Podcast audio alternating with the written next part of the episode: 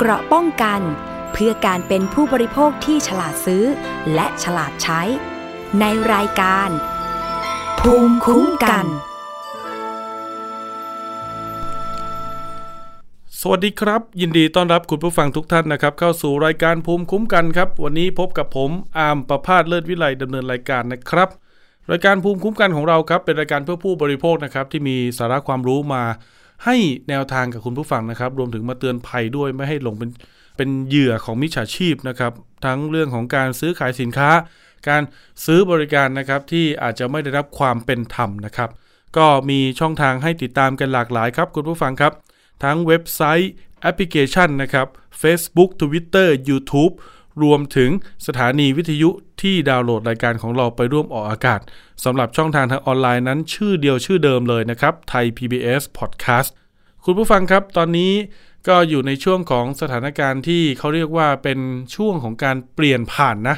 นะครับ หลายท่านก็กำลังรอติดตามอยู่ว่าโฉมหน้าของรัฐบาล ชุดใหม่นะครับที่จะเข้ามาบริหารประเทศนั้นจะเป็นท่านใดบ้างจากพรรคใดบ้างนะครับ ตรงนี้ก็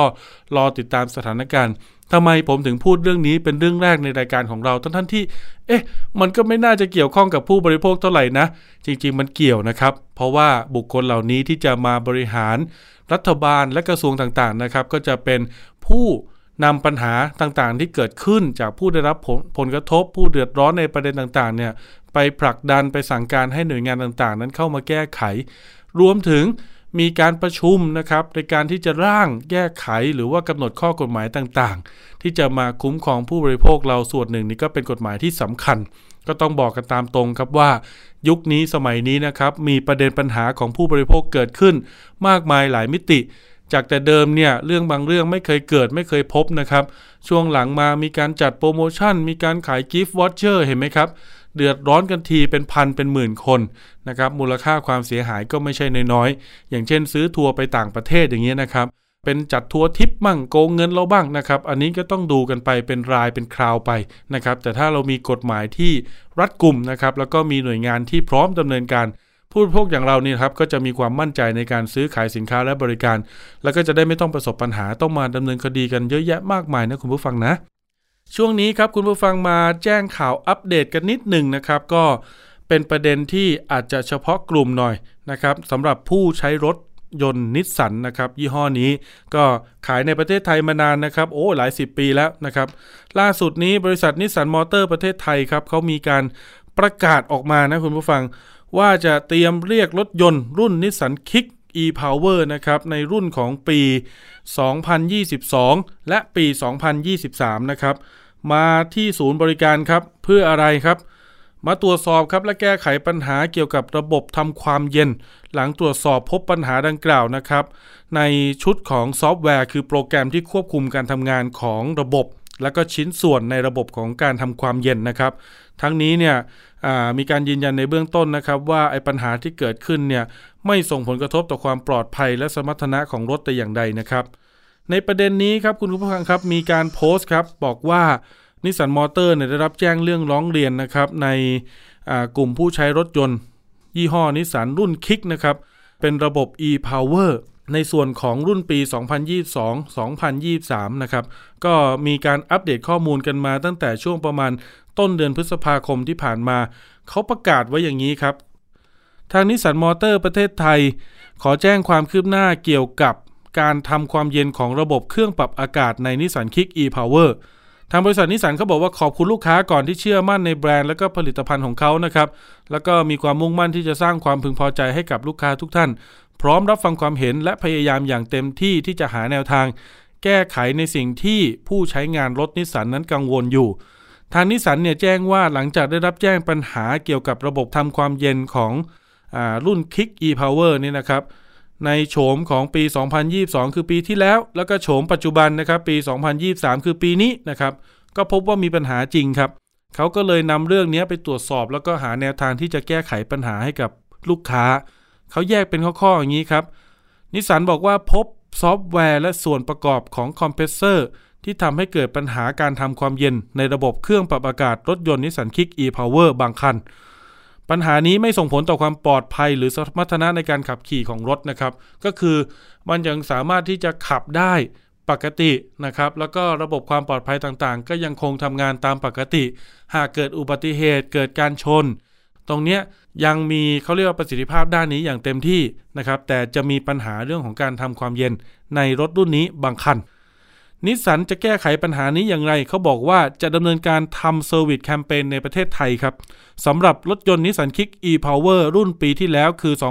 2022 และรุ่นปีนี้ปี 2023 คาดว่า service campaign นี้จะเริ่มต้นในช่วงต้นเดือนมิถุนายนคือเดือนหน้า บริษัทจะประกาศแจ้งให้ลูกค้าทราบ ถึงรายละเอียดของแคมเปญในคราวต่อไป พร้อมแจ้งลูกค้าเจ้าของรถยนต์ที่ได้รับผลกระทบด้วย ก็อาจจะมีการถ้าตีความง่าย ๆ คืออาจจะมีการส่งหนังสือแจ้ง ให้กับลูกค้าที่ซื้อรถรุ่นนี้ไป แล้วก็จริงๆแล้วส่วนใหญ่รถที่ออกเมื่อปีที่แล้วหรือปีนี้ส่วนใหญ่นะครับเกือบทั้งหมดผมเชื่อว่า น่าจะยังอยู่ในระยะการรับประกันคุณภาพนะครับของทางนิสสันอยู่แล้ว ข้อที่ 3 ครับ เนื่องจากการจัดหาชิ้นส่วนในขณะนี้ยังไม่เพียงพอ นิสสันจึงให้ความสำคัญกับลูกค้าที่พบปัญหาการทำความเย็นของระบบเครื่องปรับอากาศ ได้เข้ารับบริการก่อน ด้วยเหตุนี้จึงทำให้เกิดผลกระทบต่อการผลิตและการส่งมอบรถยนต์ บริษัทขออภัยที่จะแจ้งให้ทราบว่าสำหรับลูกค้าใหม่ที่ได้สั่งจองสั่งซื้อรถนิสสันคิก e-power ไว้กำหนดการรับรถใหม่อาจจะล่าช้าออกไป จนถึงช่วงต้นเดือนมิถุนายนนะครับบริษัทจะแจ้งความคืบหน้าให้กับลูกค้าเนี่ยทราบทันที ที่สามารถเริ่มการผลิตและส่งมอบรถ อันนี้เนี่ยมีการตีความครับว่ามีความเป็นไปได้นะ คุณผู้ฟังว่านิสสันอาจจะต้องหยุดรายการผลิต เกี่ยวกับรถยนต์นิสสันรุ่น Kick e-Power เนี่ยบางส่วนหรืออาจจะทั้งหมดหรือเปล่าผมไม่แน่ใจ เพื่อที่จะรองรับกับปัญหานี้ที่จะเริ่มจัดการกันภายในเดือนมิถุนายน ฉะนั้นใครที่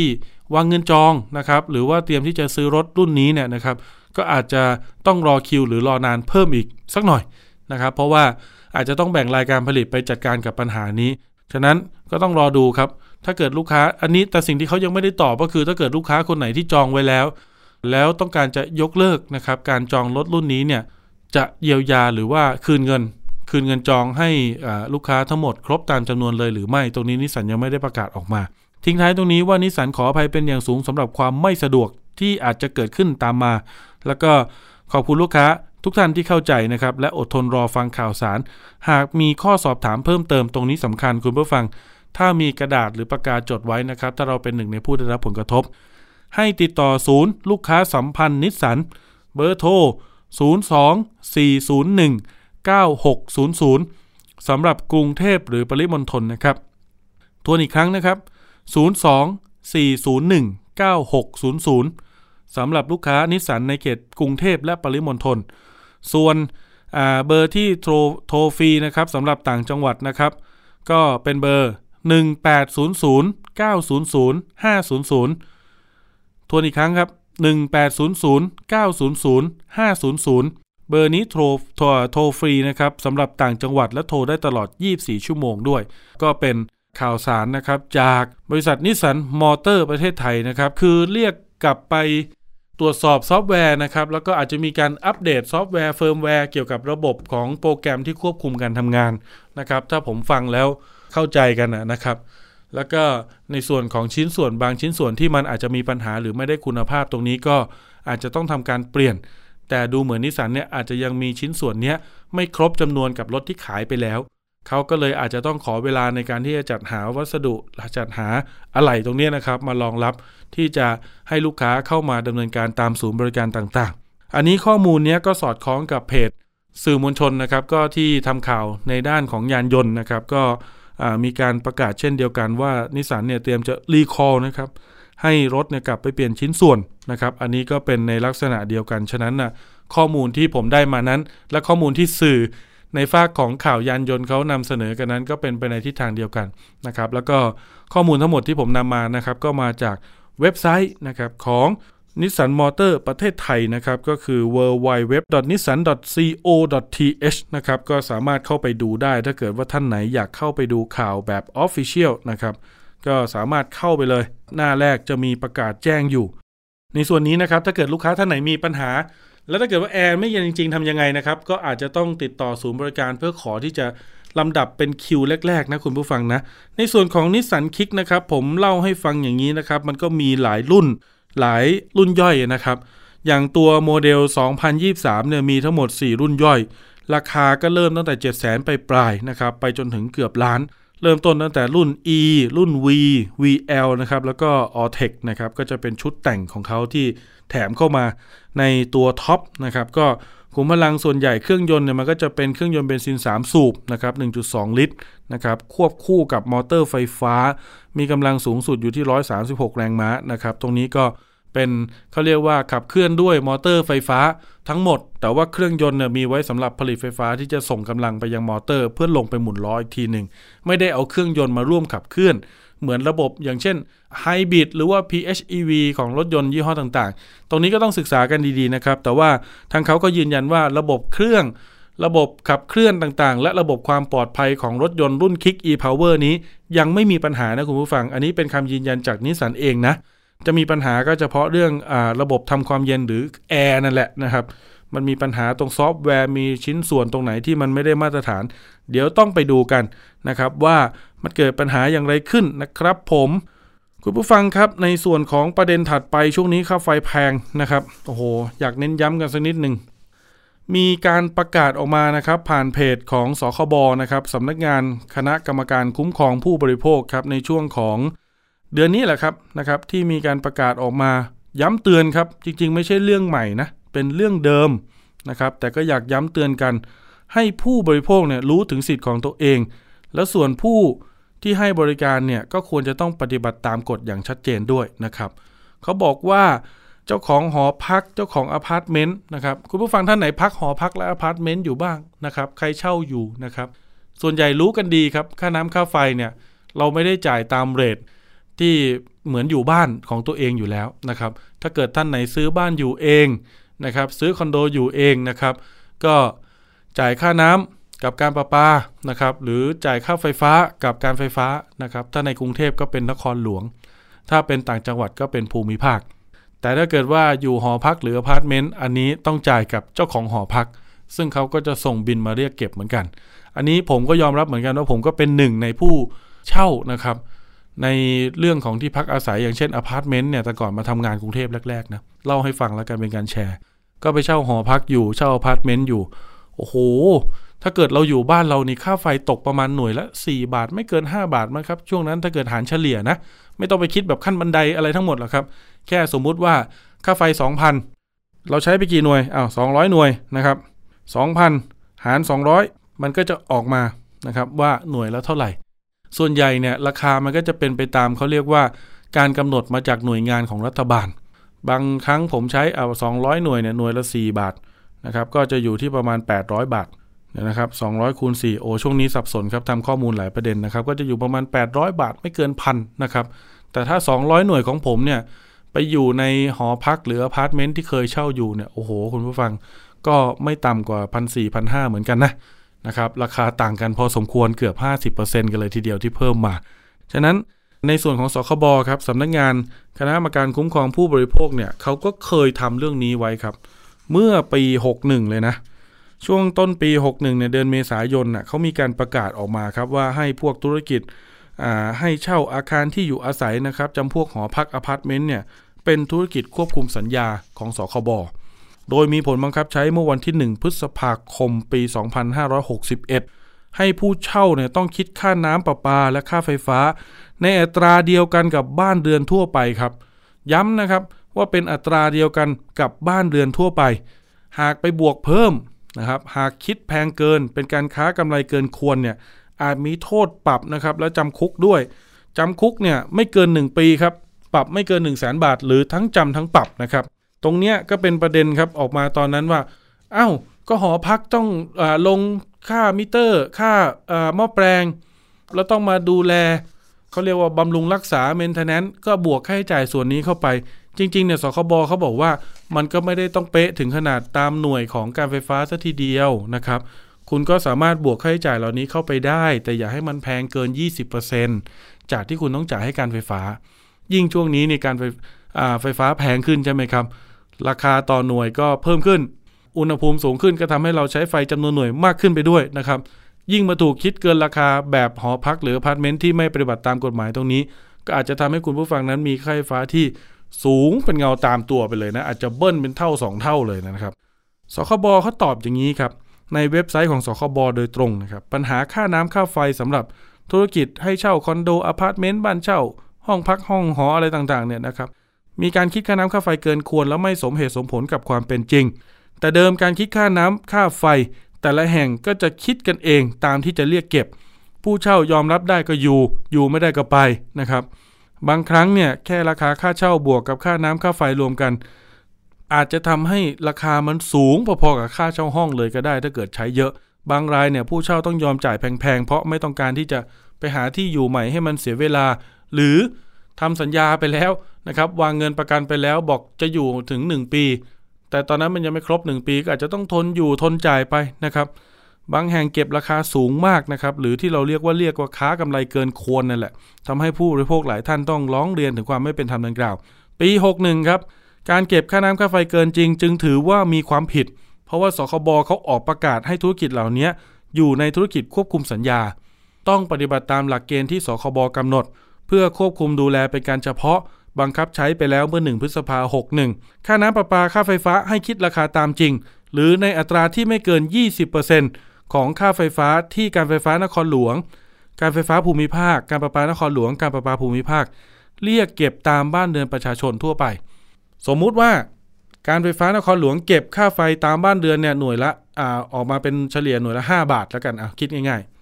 ถ้าหอพักจะเรียกเก็บ 5 บาท เออ ตามเลทนั้นเลย ก็ถูกต้องก็ได้ หรือจะเรียกเก็บเกินนะครับ แต่ไม่เกิน 20%เอาเพิ่มมา 20%สูงสุด ก็คือบวกไปอีก 1 บาทก็จะเป็น 6 บาท เอออย่างเงี้ยพอได้อยู่ แต่ถ้าเกิดมันไป 7 บาท 8 บาท อย่างนั้นถือว่าแพงเกินไป ตรงนี้นะครับผู้เช่าจงทราบให้ดีนะครับว่า หากท่านถูกเรียกเก็บเกินนะครับ ให้รู้เลยครับว่าผู้ให้เช่าหรือเจ้าของหอพักอพาร์ตเมนต์นั้นเนี่ยมีความผิด แล้วก็จะต้องถูกลงโทษนะครับ ทั้งเรื่องของการจำคุกไม่เกิน 1 ปี หรือปรับไม่เกิน 1 0 0 0 0แสนบาท หรือทั้งจำทั้งปรับ นอกจากนี้ครับไอ้เรื่องของที่เราคุยกันไว้นะครับ เมื่อสักครู่นี้ผมจะหยอดไว้ก็คือ สัญญา เงินประกันนะครับ เวลาคุณไปเช่าหอหรืออพาร์ตเมนต์นะครับสคบเขาบอกด้วยนะครับว่าไอ้ประกาศตัวนี้มันคุมไว้ด้วยนะ ถ้าเกิดคุณไปเข้าอยู่ครั้งแรกเนี่ยเดือนแรกๆนะครับเขาบอกว่าค่าประกันความเสียหายเนี่ยสมมุตินะ อพาร์ตเมนต์นี้เช่าอยู่ที่ราคา 4,000 บาทต่อเดือน ทางหอพักหรือจะอพาร์ตเมนต์เนี่ยมีสิทธิ์เรียกเก็บค่าประกันความเสียหายเนี่ยไม่เกิน 1 เดือนนะครับ ฉะนั้นก็คือ 4,000 บาท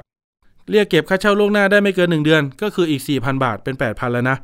แล้วก็ห้ามเก็บค่าต่อสัญญาด้วย สมมุติว่ากำหนดไว้ทางเขากำหนดว่าเราจะต้องอยู่ 1 ปีนะ ออกก่อนริบเงินประกันนะครับไอ้สี่พันบาทแรกนี่คือจะโดนริบเหรอ ไม่จริงนะคุณผู้ฟัง ผมเนี่ยเคย ดำเนินการเรื่องนี้มาแล้วนะครับ ผมไปทำสัญญาเช่าอพาร์ตเมนต์นะครับ ในในสัญญาเขากำหนดว่าผมต้องอยู่ 1 ปี ถ้าอยู่ไม่ครบเนี่ย ถือว่าจะถูกลิฟต์เงินประกันทันทีทั้งหมด ผมเนี่ยเห็นประกาศตัวนี้นะครับจริงๆ ไม่ใช่หัวหมอนะ ก็ใช้สิทธิ์ตามที่เรามีนะครับ ผมมีเหตุจำเป็นต้องย้ายออกนะครับ แล้วก็มีการจ่ายค่าดำเนินการค่าเช่าอะไรทุกอย่างเรียบร้อยแล้วนะครับ แล้วก่อนออกให้เขาตรวจสอบห้องว่ามีของสิ่งใดชำรุดเสียหายหรือไม่ ถ้ามีก็ดำเนินการซ่อมแซมแล้วมาหักตังค์ที่ผม แต่ถ้าเกิดไม่มีเงินประกันนั้นคุณต้องคืนผม ผมอยู่ไป 8 เดือนสัญญา 1 ปี เขาไม่ยอมคืนเงินประกันผมบอกว่าอยู่ไม่ครบ ผมยื่นเรื่องที่สคบครับ ให้สคบเป็นคนกลาง เพราะว่าเขาเป็นผู้ควบคุมธุรกิจด้านนี้สคบแจ้งไปที่เจ้าของหอพักว่าสิ่งนี้เป็นเรื่องของการกระทำผิดนะครับ เจ้าของหอพักนี่รีบคืนเงินประกันให้ผมเลย ทั้งๆทที่ผมเนี่ยอยู่ไม่ครบ 1 ปีตามสัญญานะครับ บางคนบอกว่าเอา้าก็ตกลงกับเขาไว้1ปี แล้วคุณอยู่ไม่ครบคุณก็ผิดสิสคบบอกว่าไอการกำหนดแบบนี้เขาเรียกว่ามันเป็นการหักคอ หรือทำสัญญาแบบไม่เป็นธรรมนะครับฉะนั้นตรงนี้นะครับผู้เช่ารู้สิทธิ์ของตัวเองให้ดีนะครับ แล้วก็ถ้าเกิดว่ามีปัญหาใด ๆ เกิดขึ้นก็แล้ว แต่ไม่ว่าจะเรื่องค่าน้ำค่าไฟค่าประกันนะครับ ถ้าเกิดถูกเรียกเก็บหรือถูกริบโดยไม่เป็นธรรม เรารู้สึกว่าไม่โอเค ไปปรึกษากับสคบเขาก่อนก็ได้ หากผู้บริโภคเนี่ยถูกเอารัดเอาเปรียบนะครับ ไม่ว่าจะเรื่องใดก็แล้ว แต่เกี่ยวกับเรื่องลักษณะนี้นะครับ ไปติดต่อที่สคบเลย เขามีสำนักงานหรือมีเจ้าหน้าที่เนี่ยประจำอยู่ที่ศูนย์ดำรงธรรมจังหวัดทุกจังหวัด หรือโทรสายด่วนก็ได้ครับที่เบอร์ 1166 นะครับ หรือที่เว็บไซต์เดี๋ยวนี้เขามีแจ้งออนไลน์ด้วยนะเซิร์ช Google เลยคุณผู้ฟัง สคบนะครับเขาจะมีระบบฐานข้อมูล ให้ท่านเข้าไปกรอก ผมเคยคุยกับเจ้าหน้าที่ไม่รู้จริงหรือเปล่าเขาบอกว่าเรื่องเข้ามาทางออนไลน์เนี่ย มันรวดเร็วยิ่งกว่าเราไปยื่นผ่านทางไปรษณีย์หรือส่งเอกสารทางไปรษณีย์อีกนะนะครับ เจ้าที่จะเห็นทันที อยากได้เอกสารอะไรเพิ่มเติมก็แจ้งมา เราก็ส่งเข้าไปผ่านเว็บไซต์ของเขา ตรงนี้ครับสะดวกสบายนะครับ ก็จะได้ชัดเจนกันไปว่าเขามีสิทธิ์เรียกเก็บจากเราแพงถึงขนาดนั้นหรือไม่นะครับ แล้วก็เราเนี่ยจะได้ไม่ต้องไปเสียค่าใช้จ่ายโดยไม่จำเป็นครับคุณผู้ฟัง ช่วงนี้ค่าไฟแพงนะครับ เดือนนี้แหละนะครับ สิ้นเดือนเนี่ยค่า FT มันลดลงมาบ้าง แต่ผมเชื่อว่า อากาศยังร้อนอยู่นะครับ ฉะนั้นเนี่ยเครื่องใช้ไฟฟ้าต่างๆ ก็อาจจะต้องทำงานหนักก็อาจจะยังสูงอยู่นะครับสำหรับค่าไฟนะครับ ตรงนี้ก็มาบอกกันเน้นย้ำกัน เพราะว่ารอบที่แล้วเราคุยเรื่อง FT ไปแล้ว วันนี้ก็มาคุยเรื่องสิทธิ์นะครับของผู้บริโภคกันว่าเป็นอย่างไร โดยเฉพาะผู้เช่านะครับหอพักอพาร์ตเมนต์ต่างๆ ก็แนะนำช่องทางกัน มีปัญหาโทรหาสคบครับ1166นะครับเรื่องถัดไปครับวันนี้เป็นประเด็นใหญ่คุณผู้ฟัง เป็นเรื่องที่ผมเคยเอามาคุยในรายการนี้สองสามีภรรยาเอาง่ายๆดีกว่าสองผัวเมียเนี่ยนะครับ มีรถกระบะคันหนึ่งโตโยต้าวีโก้เป็นชาวจังหวัดฉะเชิงเซานะเท้าความให้ฟังนิดหนึ่งว่ารถคันนี้เขาไปประสบอุบัติเหตุเมื่อต้นปี 61 ครับ รถขาดประกันพอดีเลย ประกันขาดเมื่อวานนะครับ ชนเช้ามืดวันนี้เลยนะครับ ไม่ได้ชนกับใครนะครับ ตกข้างทางไปชนกับต้นไม้อะไรข้างทางนี่แหละนะครับ ไม่มีคู่กรณีเลยต้องซ่อมรถเอง ก็ โพสต์หาอู่ซ่อมนะครับแถวสนามชัยเขตฉะเชิงเซาก็พบว่ามีชายคนหนึ่งมาเสนอตัวครับ บอกว่าโอ้ยผมมีอู่นะ อู่ผมอยู่พานทองชลบุรีนะติดกันนี้เอง พร้อมจบให้ในสภาพนี้เนี่ยหกหมื่นครับ คิดค่ารถสไลด์อีกสามพันหกหมื่นสามสามอาทิตย์ได้ลดคืน จบจบเลยสองสามีพัญญาก็ โอ้ ราคาก็โอเคอยู่นะ รับได้แล้วก็ซ่อมเร็วอยู่นะครับ ใกล้บ้านอีกต่างหากนะครับ เออถ้างั้นตกลงยกรถไปสุดท้ายไม่ได้เอารถไปซ่อมครับ เอารถเขาไป ขายต่อเป็นซากแล้วก็ถูกแยกอะไหล่ขาย กระจัดกระจายไปอยู่ที่ไหนไม่รู้บ้าง ล่าสุดวันนี้มีความคืบหน้าแล้ว เดี๋ยวไปคุยกับคุณวานะครับ ผู้เสียหาย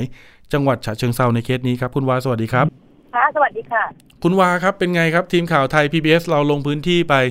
ได้ประสานกับทางโรงพักสนามชัยเขตนะครับ แล้วก็ได้ตรวจสอบข้อมูลต่างๆ รู้สึกโอเค อุ่นใจขึ้นไหมครับ ล่าสุดนี้ อุ่นใจอุ่นอุ่นใจขึ้นค่ะ แล้วก็อ่าเป็นรายงานเร็วด้วยนะต้องขอบคุณสื่อด้วยนะครัคะบที่ที่ดำเนินการให้ครับเท้าความให้คุณผู้ฟังฟังงี้ครับ ผมลงพื้นที่ไปเมื่อช่วงกลางสัปดาห์ที่ผ่านมานะครับ ก็พบว่าชายคนเนี้ยครับ ที่ถูกแจ้งความถูกร้องเรียนน่ะชื่อนายรังสรรค์แล้วกันชื่อเล่นว่าเอกนะครับ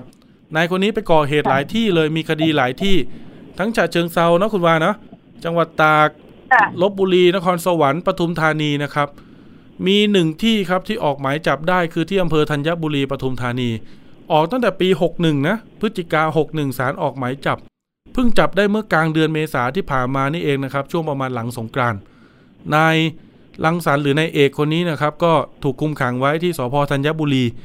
มีภรรยานะครับภรรยาคนปัจจุบันณขณะนี้เนี่ย มาพร้อมทนายความนะครับ ผู้เสียหายในคดีก็มา ทางนู้นเขาเปิดมาว่าอยากขอเจรจา ผู้เสียหายรายนู้นที่ปทุมเนี่ยรู้จักกับคุณวาที่อยู่แปดริ้วฉะเชิงเซาก็เลยโทรตามเราไปด้วย วันนั้นรู้ข่าวเป็นไงคุณวารู้สึกว่ารีบไปเลย ไม่ก็ไม่คิดเยอะเลยค่ะ คือออกออกจากงานวันนั้นไปเลย ตลาดทั้งโอ้ค่าแรงแล้วก็เบี้ยขยันเลยเหรอครับ คือตอนนั้นทำงานอยู่ใช่ค่ะทำงานอยู่เลยค่ะ ยังทำงานอยู่ก็คือขอขอลาเลยครึ่งวัน โอ้เพราะว่าพี่ผู้เสียหายที่ปทุมบอกว่าโทรแจ้งคุณวาแป๊บเดียวชั่วโมงกว่าๆถึงแล้ว ไม่รู้ว่าใช่ขับค่ะรถมาหรือเหาะมาค่ะ ไปไปแบบว่าไอ้นี่เลยแบบอยากเจอมากครับ แล้วเป็นไงครับพอคดีเรานี่มันสี่ห้าปีแล้ว พอไปถึงนี่อ่าได้คุยกับเขาหรือตัวแทนเขายังไงบ้างครับเขาบอกว่าจะทำยังไงเอ่อคุยกับภรรยาแล้วก็แล้วก็ทนายของเขาค่ะส่วนตัวเขานั้นเขาไม่ยอมออกมาคุยเองค่ะครับเขาอยู่ในห้องขังตกลงกันยังไงครับวันนั้นครับวันนั้นตกลงกันว่าเอ่อทนายนะคะมีทนายกับเอ่อภรรยาใหม่ของเขานะคะ ก็คือว่า เขาก็ยินยินดีจะชดใช้ให้นะคะเขาก็ต่อมีการต่อต่อรองค่าใช้จ่ายนะคะ ค่าที่จะชดใช้เราอะค่ะตอนแรกต่คุยงแล้วก็มีการลงด้วยจำวันใหม่ตอนแรกคุยกันเท่าไหร่ครับคุณวาอ่า ตอนแรกที่ยื่นไปเนี่ยค่ะหนึ่งแสนสี่หมื่นบาทครับ แล้วเขาก็ขอต่อเป็นแปดหมื่นบาท อืมอ่าเราก็คิดว่า อ่าโอเค ก็อยากให้มันจบๆไป เพราะว่าอ่าค่างวดรถเรามันก็เหลือเท่านี้ อ่าเราก็อย่าไปปิดรถอ่า ถ้ามันจบก็โอเคครับ แต่พอเราลงบันทึกประจำวันไว้แล้วอ่ามีการบันทึกไว้เป็นลายลักษณ์อักษรนะคะอ่านับจากวันที่30เมษาแต่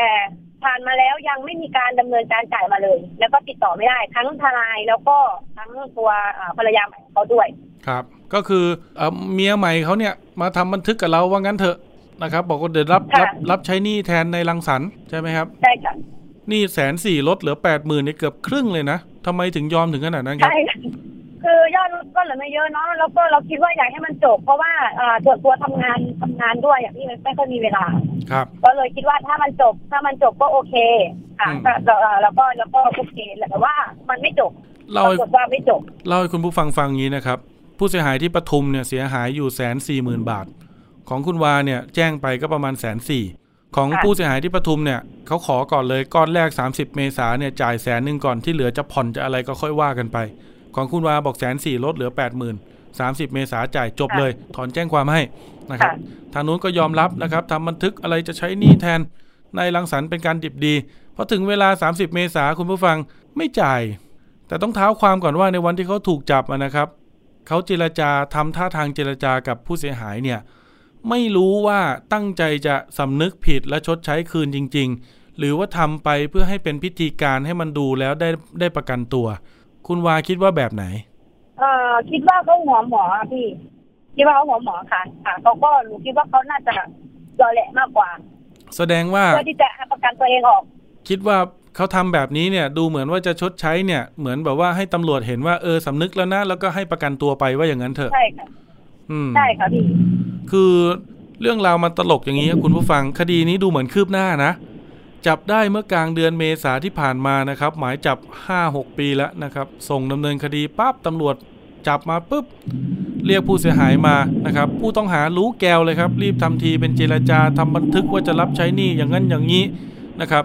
ไม่เกิน 10 วัน 12 วันภายใน 30 เมษายน66 เดี๋ยวจ่ายเงินเลยทั้งสองรายตำรวจเห็นเออ ก็คุยกันได้ คดีมันก็ไม่น่าจะมีปัญหาอะไรก็ให้ประกันตัวไป เนื่องจากว่าสำนวนหลักเนี่ยความเสียหายมันแสนสี่ของเคสที่ปทุมนะครับ เขาเอาญาติมาวางโฉนดไว้2แปลงมูลค่า 2 0 0แสนกว่า ซึ่งมันเกินกว่าวงเงินของผู้เสียหายอยู่แล้วนะครับ แล้วก็เห็นว่าทำบันทึกกันได้เจรจากันได้ตำรวจก็เลยให้ประกันตัวในชั้นสอบสวน แต่ตลกร้ายคุณผู้ฟังนายคนนี้ได้ประกันตัวไป 30 เมษานนัดจ่ายไว้ก็ไม่จ่าย 2 พฤษภาไปโดนแจ้งความที่อำเภอแปลงยาวจังหวัดฉะเชิงเซาครับ ว่าไปเชิดรถของผู้เสียหายรายใหม่เขาอีก เอารถเขาบอกว่าจะไปเปลี่ยนยางนะครับเปลี่ยนยางให้คือจะขายยางให้เขาอะมีบริการเอาไปเปลี่ยนให้ฟรีอะแต่เอารถเขาเชิดหายไปเฉยเลยนะครับโตโยต้าวีโก้เหมือนกัน แล้วอีกเรื่องหนึ่งก็คือล่าสุดวันที่ 15 พฤษภาที่ผ่านมาตำรวจสพธัญบุรีนัดนายรังสรรค์คนนี้มาพบครับเพื่อจะส่งสำนวนและตัวเนี่ยไปฟ้องที่อายการไม่มาครับ ติดต่อไม่ได้ด้วยตำรวจโทรหานายประกันนายประกันนี่นั่งเอามือไก่หน้าผากเลยครับนั่งหรือนอนไม่รู้นะตอนนี้ไม่รู้ยืนไหวหรือเปล่า ที่ดินสองแปลงมูลค่า 2 0 0แสนที่มาประกันไว้ อาจจะต้องหลุดนะครับ เพราะว่านายคนนี้ดูเหมือนว่าอาจจะหนีประกันไปแล้วด้วย แต่วันนี้นะครับมาออกรายการที่ไทย PBS นะครับ ผมเชิญคุณวามา แล้วก็ได้ประสานโรงพักเจ้าของสำนวนของคุณวาที่อำเภอสนามชัยเขต ฉะเชิงเซาแล้วก็โรงพักที่มีการจับตัวในรังสรรได้ และปล่อยประกันตัวไปคือที่อำเภอธัญบุรีปทุมธานี ท่านผู้การสองจังหวัดครับทั้ง8ริ้วทั้งปทุมนะครับมอบหมายมาที่โรงพักครับ รองผู้กำกับสอบสวนซึ่งรับผิดชอบงานด้านนี้โดยตรงทั้งสองโรงพักเข้าสายเลยครับ บอกว่า เดี๋ยวจะเร่งออกหมายจับ แล้วเดี๋ยวจะระดมกำลังไปตามจับให้เลยทำอย่างนี้มันหยามกันเกินไป อุตส่าห์ให้ประกันตัวนึกว่าจะสำนึกนะครับ ไม่สำนึกครับหนีประกันอีกต่างหากทางนู้นเนี่ยยังไม่ออกหมายจับเพราะเห็นว่าก็เจรจากับคุณวาได้ ตอนแรกคือเหมือนมีแนวโน้มใช่ไหมครับคุณวา ใช่ค่ะ เออฉะนั้นที่ต้แรอกงเขาก็มีแนวโน้มว่าอ่าจะมีการชดใช้ แต่ทีนี้คือ ไม่มีผ่านครับมานี่ก็ตั้งแต่30เมษาแล้วค่ะ จนณปัจจุบันก็ยังไม่มีการติดต่อมา แล้วก็ติดต่อไม่ได้ด้วย ครับคุณผู้ฟังฟังอย่างนี้เดี๋ยวจะหาว่าผมทำงานไม่ให้ความเป็นธรรมกับอีกฝ่ายนะครับ ผมพยายามติดต่ออย่างมากนะครับ ผมตั้งใจทำทุกข่าวทำแบบนี้หมดนะครับ ผู้ถูกร้องเรียนเนี่ยผมจะต้องติดต่อเขาพยายามอย่างทุกช่องทาง เบอร์โทรในรังสรรค์เบอร์โทรภรรยาใหม่ในรังสรรค์ที่มารับสภาพหนี้แทน เบอร์โทรทนายความ ติดต่อทุกเบอร์เลยครับ ติดต่อไม่ได้สักเบอร์ครับคุณผู้ฟัง โทรไม่ติดเลยนะครับ แต่เบอร์ทนายความเนี่ยโทรติดครับ แต่ไม่รับ ปัจจุบันนี้ไม่โทรกลับผมเลยนะครับ ผมโทรไปหลายสายมากๆเลย ถ้าคุณทนายได้มีโอกาสฟังอยู่ ติดต่อผมมาที่ไทย PBS หน่อยก็ได้นะครับ ผู้สื่อข่าวชื่อประพาสเนี่ยมีอยู่คนเดียว ในส่วนของนายรังสรรค์เนี่ยมีทะเบียนบ้านเดิมอยู่ที่ตำบลแปลงยาวอำเภอแปลงยาว จังหวัดฉะเชิงเซาผมไปถึงที่เลยนะคุณผู้ฟัง ไปที่บ้านเลขที่นั้น หมู่บ้านนั้นตำบลนั้น ไปถึงเนี่ยใช้เวลาหาบ้านหลังนั้นประมาณโอ้เป็นชั่วโมงเหมือนกันเพราะว่าบ้านส่วนใหญ่ละแวกนั้นไม่ติดบ้านเลขที่ครับ ไปเจอบ้านครับ แต่บ้านนั้นไม่มีคนอยู่ สอบถามผู้ใหญ่บ้านและคนละแวกนั้นบอกว่า บ้านหลังเนี้ยเป็นบ้านญาติของนายรังสรรค์คือน้าเขาอะอยู่บ้านนั้น สมัยที่น้าคนนี้ยังไม่เสียชีวิตเนี่ยนายรังสรรค์เนี่ยมีทะเบียนบ้านชื่ออยู่ที่บ้านหลังนี้ แล้วก็ไปหยิบยืมเงินจากน้าคนเนี้ยหลายหมื่นบาทด้วยเหมือนกัน แล้วก็ไม่คืนเขา หลังจากนั้นพอนั่นปุ๊บเนี่ยไปอยู่ที่อื่นก็ก่อเหตุนะครับ จนมีคดีมีหมายสารส่งมาที่บ้านหลังนี้เป็นจำนวนมาก มีผู้เสียหายไปติดตามตัวเขาที่บ้านหลังนี้ เยอะพอสมควร หลายคนหลายเคสนะครับ จากข้อมูลจากชาวบ้านละแวกนั้น จนสุดท้ายเนี่ยลูกสาวของน้าเนี่ยคือเป็นลูกพี่ลูกน้องกันในรังสรรค์ทนไม่ไหวอะ่ะต้องไปคัดชื่อออกจากทะเบียนบ้านเขาอะนะครับให้ให้ชื่อในรังสรรค์ไปอยู่ทะเบียนบ้านกลางซะปัจจุบัน อันนี้ก็น่าเห็นใจขนาดญาติกันเองยังโดนเลย คุณว่าครับได้ข่าวว่าในรังสรรค์นี่มีชื่อเล่นเยอะมากใช่ไหมฮะ เยอะค่ะ เขาใช้ชื่ออะไรบ้างครับ เท่าที่รู้อะ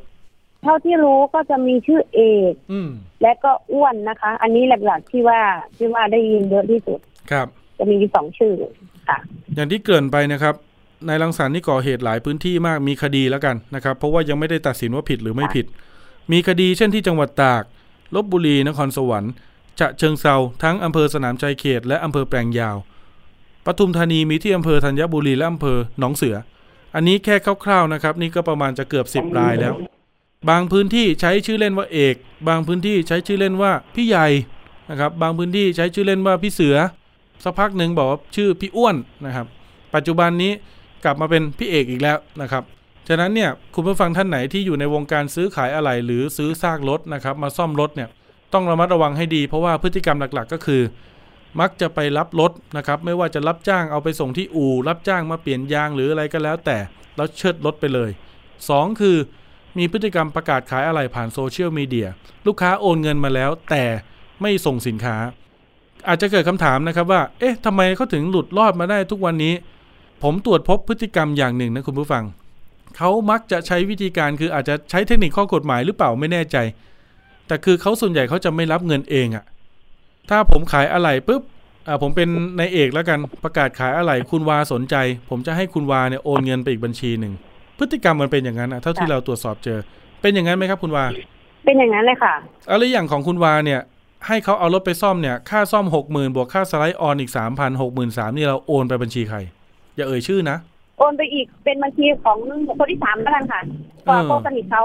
ครับเขาอาศัยผ่านบัญชีของคนสนิทมากกว่าเขาจะไม่มีบัญชีของเขาค่ะ เราเราเอะใจหรือถามเขาไหมครับว่า เอ๊ะทำไมไม่ไม่ให้ฉันโอนเข้าบัญชีคุณหรือบัญชีอู่ทำไมถึงให้โอนเข้าบัญชีของผู้หญิงคนนี้ ทีแรกเลยเขาบอกว่าเป็นบัญชีเจ๊ที่อู่ที่อ๋อจะเอารถไปซ่อมครับให้โอนเงินอ่าไปให้เจ๊ได้เลย อืมนะคะ ที่เราเขาบอกเราค่ะ แล้วเราก็มีการโอนเข้าไปก็เห็นว่า อ่าเขาเรียกเจ๊เนาะอ่า แล้วก็คือเขาเขาคำพูดเขามันทำให้เราเราคอยแล้วก็น่าเชื่อถือน่ะ เราก็เลยโอนไปในบัญชีนั้น โดยซึ่งไม่เอกใจว่าเขามีตัวตนจริงหรือเปล่า เราก็เลยทำการโอนไปค่ะ โอนทั้งกี่หมดเลยโอนกี่ครั้งครับทั้งหมดสี่ครั้งค่ะสี่เป็นครบหกหมื่นสามพันบาทเลยรวมค่ารถสไลด์ด้วย ชื่อเดียวกันหมดเลยไหมฮะ ชื่อเดียวกันหมดเลยทั้งสี่ทั้งสี่รอบเลยค่ะเออเนี่ย แต่คุณวาเก่งมากนะคุณผู้ฟัง คือสามารถติดตามตัวติดตามเจอกับทั้งผู้หญิงที่เป็นเจ้าของบัญชี ซึ่งเชื่อว่าน่าจะเป็น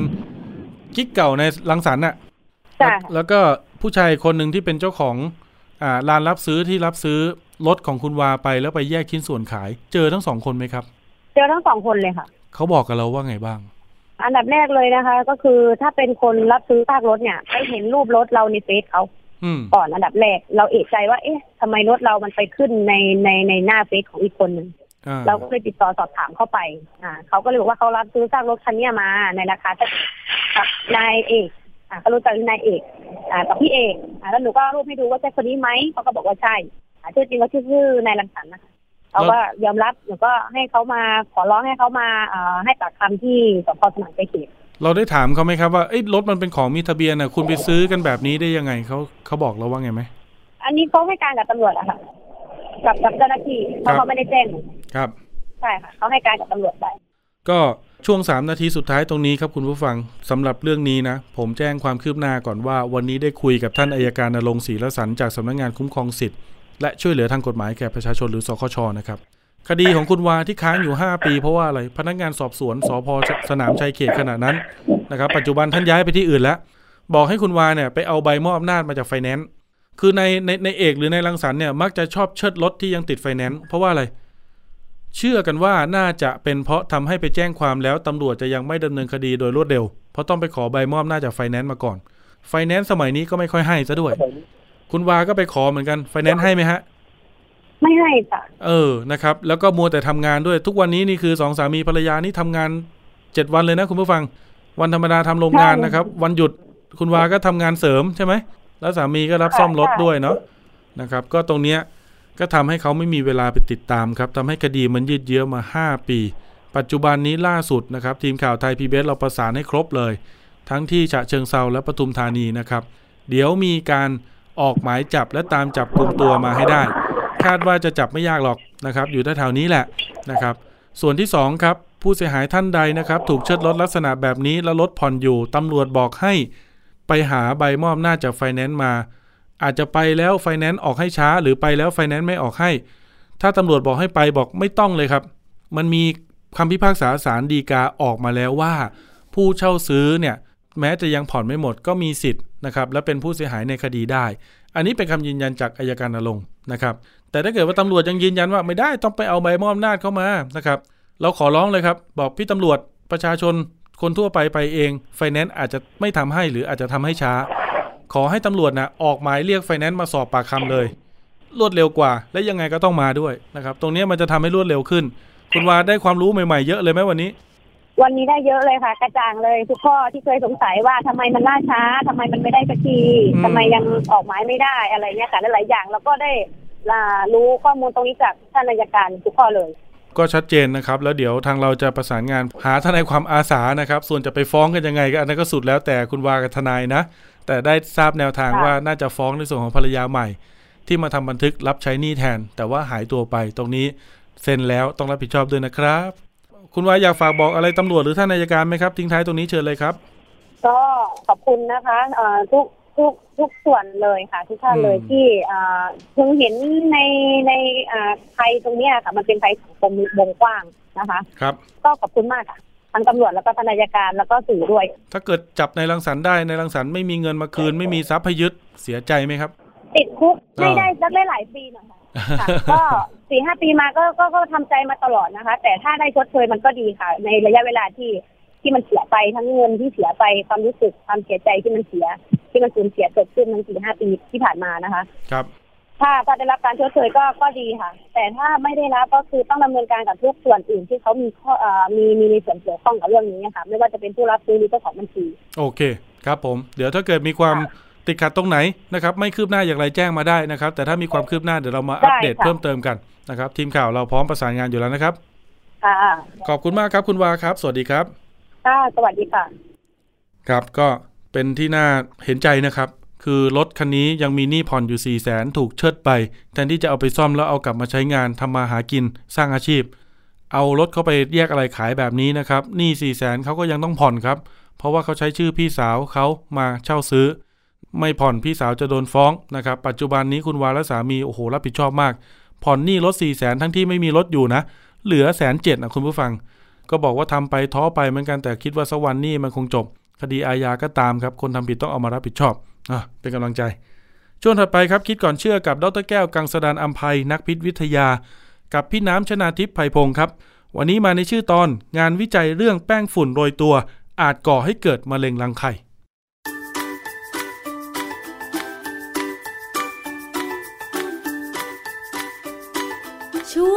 คิดก่อนเชื่อ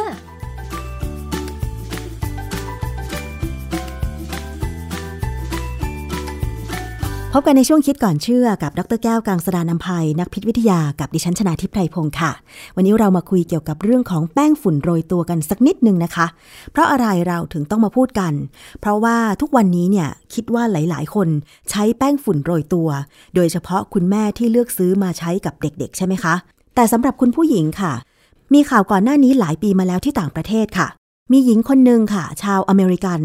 ฟ้องบริษัทผู้ผลิตสินค้าอุปโภคบริโภคยักษ์ใหญ่ของอเมริกา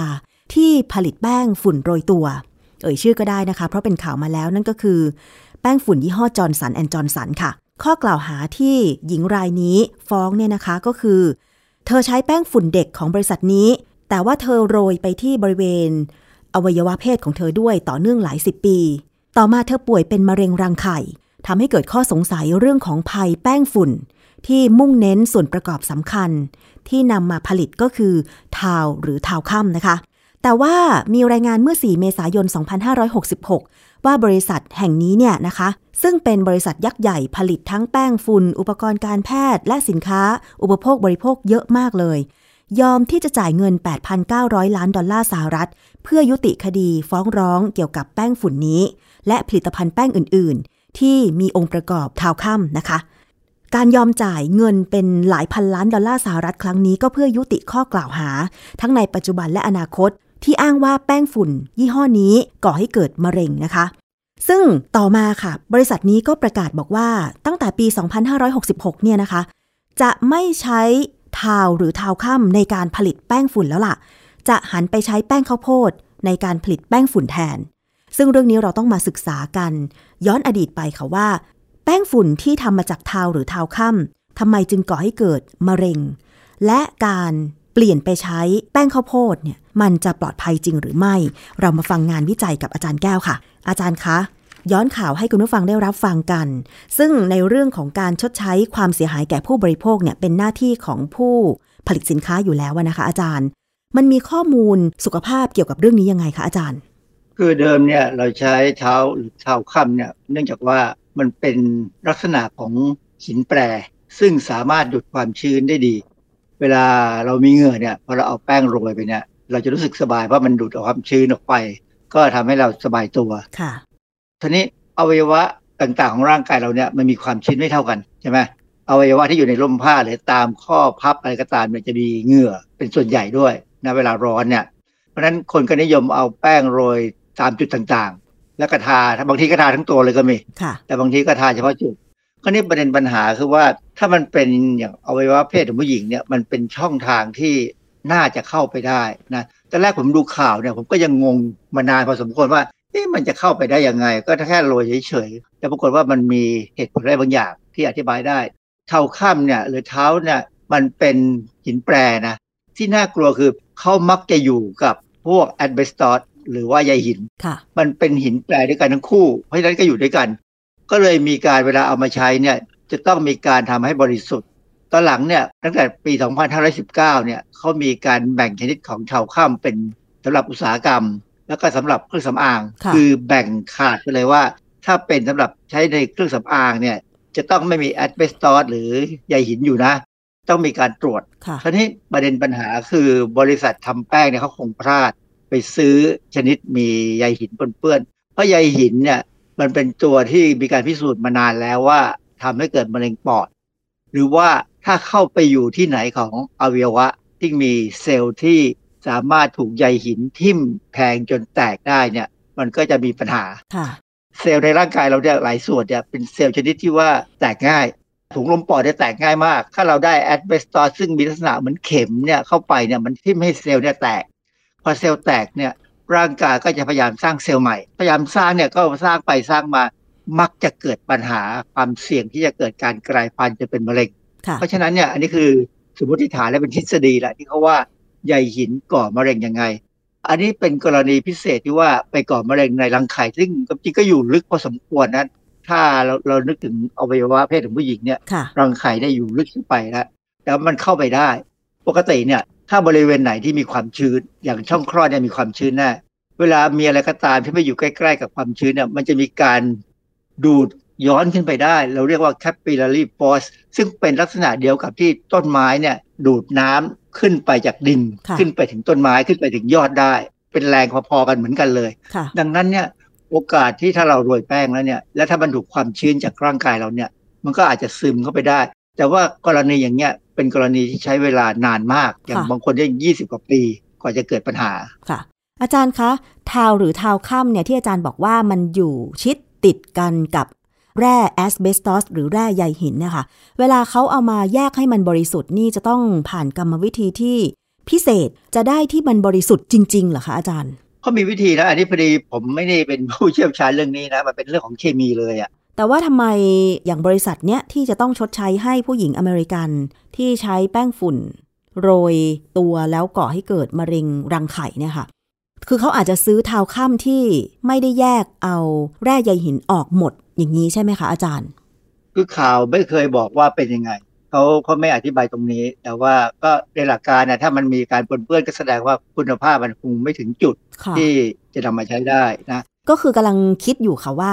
เอ๊ะมันไม่น่าจะใช่แป้งยี่ห้อนี้ยี่ห้อเดียวที่ใช้ทาวค่ำมันน่าจะมียี่ห้ออื่นก่อนหน้านั้น ตอนนี้ทาวค่ำนอกจากนำมาผลิตแป้งฝุ่นโรยตัวแล้ว อย่างเช่น แป้งพัฟทาหน้าของผู้หญิงเขาใช้ด้วยไหมคะอาจารย์ ผมไม่แน่ใจผมไม่ได้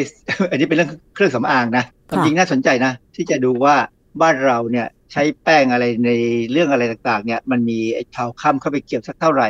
มันเป็นสิ่งที่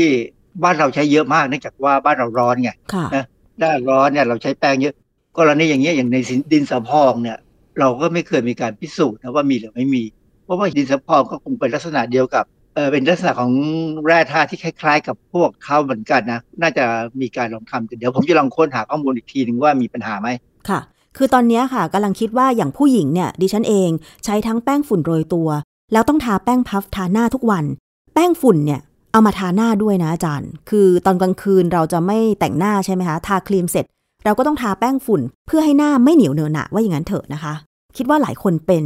ก็เลยกังวลว่าถ้าเราใช้ทั้งแป้งฝุ่น แป้งพัฟที่มีทาวค่ำถ้าเขาแยกออกมาเป็นสารบริสุทธิ์ ไม่มีแร่ใยหินปนเนี่ย ก็ไม่น่ากังวลใช่ไหมคะ แต่ถ้ามีแร่ใยหินปนเนี่ย เราจะต้องเลิกใช้เลยไหมอย่างเงี้ยค่ะอาจารย์ คือโดยโดยหลักการแล้วเนี่ยสมมติกรณีที่เอามาทาตัว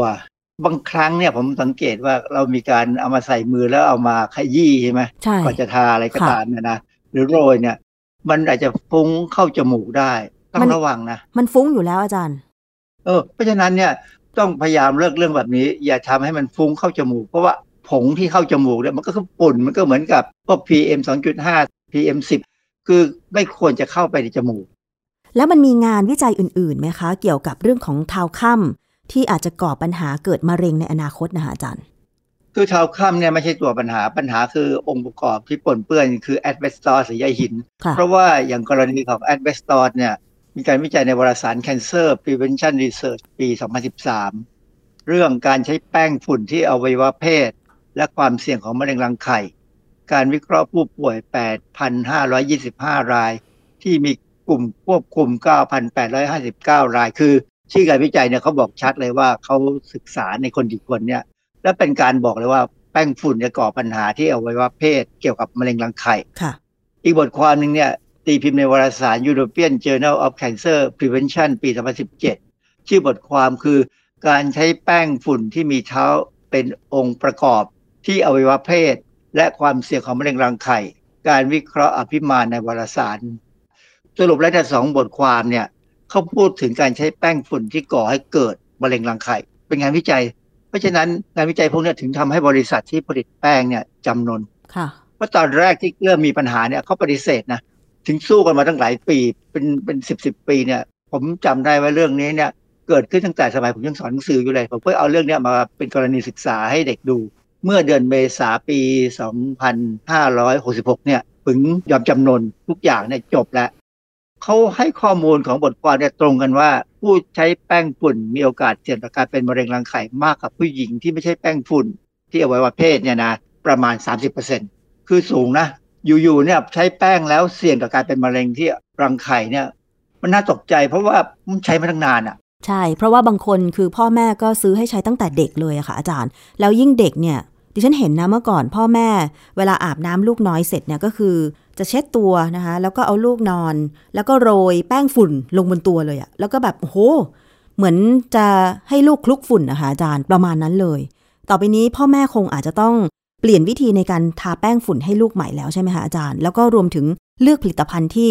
ไม่มีแร่ที่มันอาจจะก่อให้เกิดมะเร็งในอนาคตได้ใช่ไหมคะอาจารย์ คือประเด็นเนี่ยในโฆษณาที่เราเห็นทางโทรทัศน์เนี่ยมีอย่างนี้เหมือนกันนะโรยแป้งให้เด็กแล้วโรยทั้งตัวแล้วก็ถ้าเป็นผู้หญิงเนี่ย มันก็คงโรยไปถึงอวัยวะเพศอะนะ แต่ครั้นี้ในกรณีที่เขาเปลี่ยนมาใช้แป้งข้าวโพดเนี่ย ถ้าเป็นเด็กจะคงไม่มีปัญหาเท่าไหร่หรอกนะ คงมีน้อย แต่ว่าคือแป้งข้าวโพดเนี่ยเป็นอาหารของแบคทีเรียได้นะอืมเพราะว่ามันเป็นคาร์โบไฮเดรตเป็นแป้งที่แบคทีเรียขึ้นได้ถ้าโดนน้ำคือเพราะฉะนั้นถ้าโอกาสที่แป้งข้าวโพดจะย้อนเข้าไปในช่องคลอดของเด็กผู้หญิงหรือของผู้หญิงสาวๆก็ตามเนี่ยมมันอาจจะทำให้เกิดมีการเปลี่ยนแปลงของชนิดของแบคทีเรียที่อยู่ใน ช่องคลอดได้ อันนี้ยังไม่รู้นะ ผมแค่มองไปข้างหน้าว่า ถ้าใช้แป้งข้าวโพดเนี่ยซึ่งบางยี่ห้อตอนนี้เขาใช้อยู่แล้วเขาจะเขียนไว้ที่ฉลากเลยว่าเป็นแป้งข้าวโพดไม่ใช่เป็นเทาค่ำดังนั้นเนี่ยก็ระวังหน่อยแล้วกัน ระวังอย่าอย่าใช้แบบที่มันจะก่อปัญหา โดยสรุปแล้วเนี่ย ตอนนี้บริษัทที่เป็นปัญหาเป็นข่าวก็คือว่ายอมชดใช้ให้ผู้หญิงชาวอเมริกันที่ฟ้องร้องว่าแป้งที่ใช้ยี่ห้อนี้ ทำให้เธอเป็นมะเร็งรังไข่นะคะ แล้วก็ประกาศว่า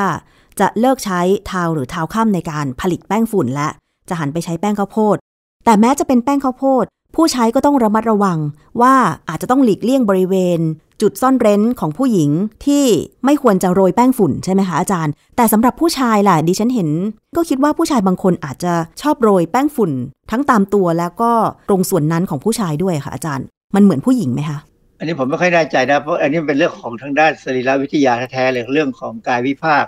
สิ่งที่น่ากังวลคือบางทีโรยที่ก้นอะค่ะที่ทวารหนักเนี่ยโอกาสจะเข้าไปก็เพราะทวารหนักเนี่ยเป็นบริเวณที่ชื้นเป็นประจำใช่ของร่างกายนะ เพราะฉะนั้นโอกาสที่มันจะเข้าไปมันจะมีไหม อันนี้เป็นเรื่องที่น่าสนใจ เราอาจจะต้องพยายามอย่าใช้อย่างนั้นถ้าไม่จำเป็น ต้องประเมินเองอะมันคือยังไม่มีข้อมูลวิจัยเลยนะค่ะแต่ต้องประเมินเอาเองว่าเราจะเสี่ยงไม่เสี่ยง แต่ว่าทาแป้งฝุ่น เช่น โรยบนฝ่ามือ แล้วก็เอามือลูบๆๆเพื่อให้มันกระจายตัว แล้วก็เอามาทาที่หน้าล่ะคะอาจารย์ อันนี้ความเสี่ยงมากน้อยขนาดไหนก็คงไม่มีปัญหาหรอกเพราะว่าถ้ามันไม่เป็นผมเข้าจมูกเนี่ยคงไม่มีปัญหา คือเจ้าแอดเบสตอนเนี่ยไม่ก่อปัญหาถ้าโดนที่ผิวเราเนี่ยนะแต่เขาจะก่อปัญหาเมื่อเราหายใจเข้าไป หรือเข้าไปดังอวัยวะภายในที่มีเซลล์ที่แบบอะไรอ่อนไหวอะที่แตกง่ายที่ถูกทำลายง่ายเนี่ย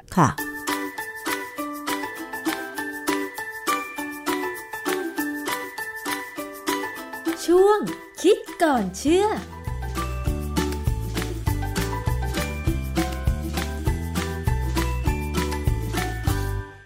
ครับคุณผู้ฟังครับก็วันนี้นะครับโอ้โหอัดแน่นเหมือนกันนะสามเรื่องนะครับ อาจจะสรุปให้ฟังกันนิดนึงนะครับ ก็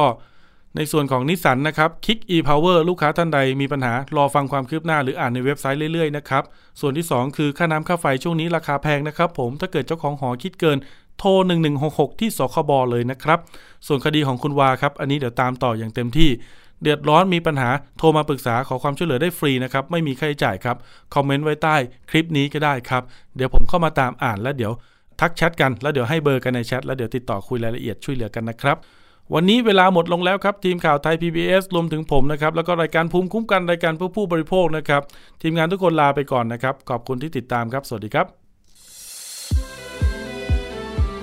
ติดตามฟังรายการได้ที่เว็บไซต์ thaipbspodcast.com และ YouTube Thai PBS Podcast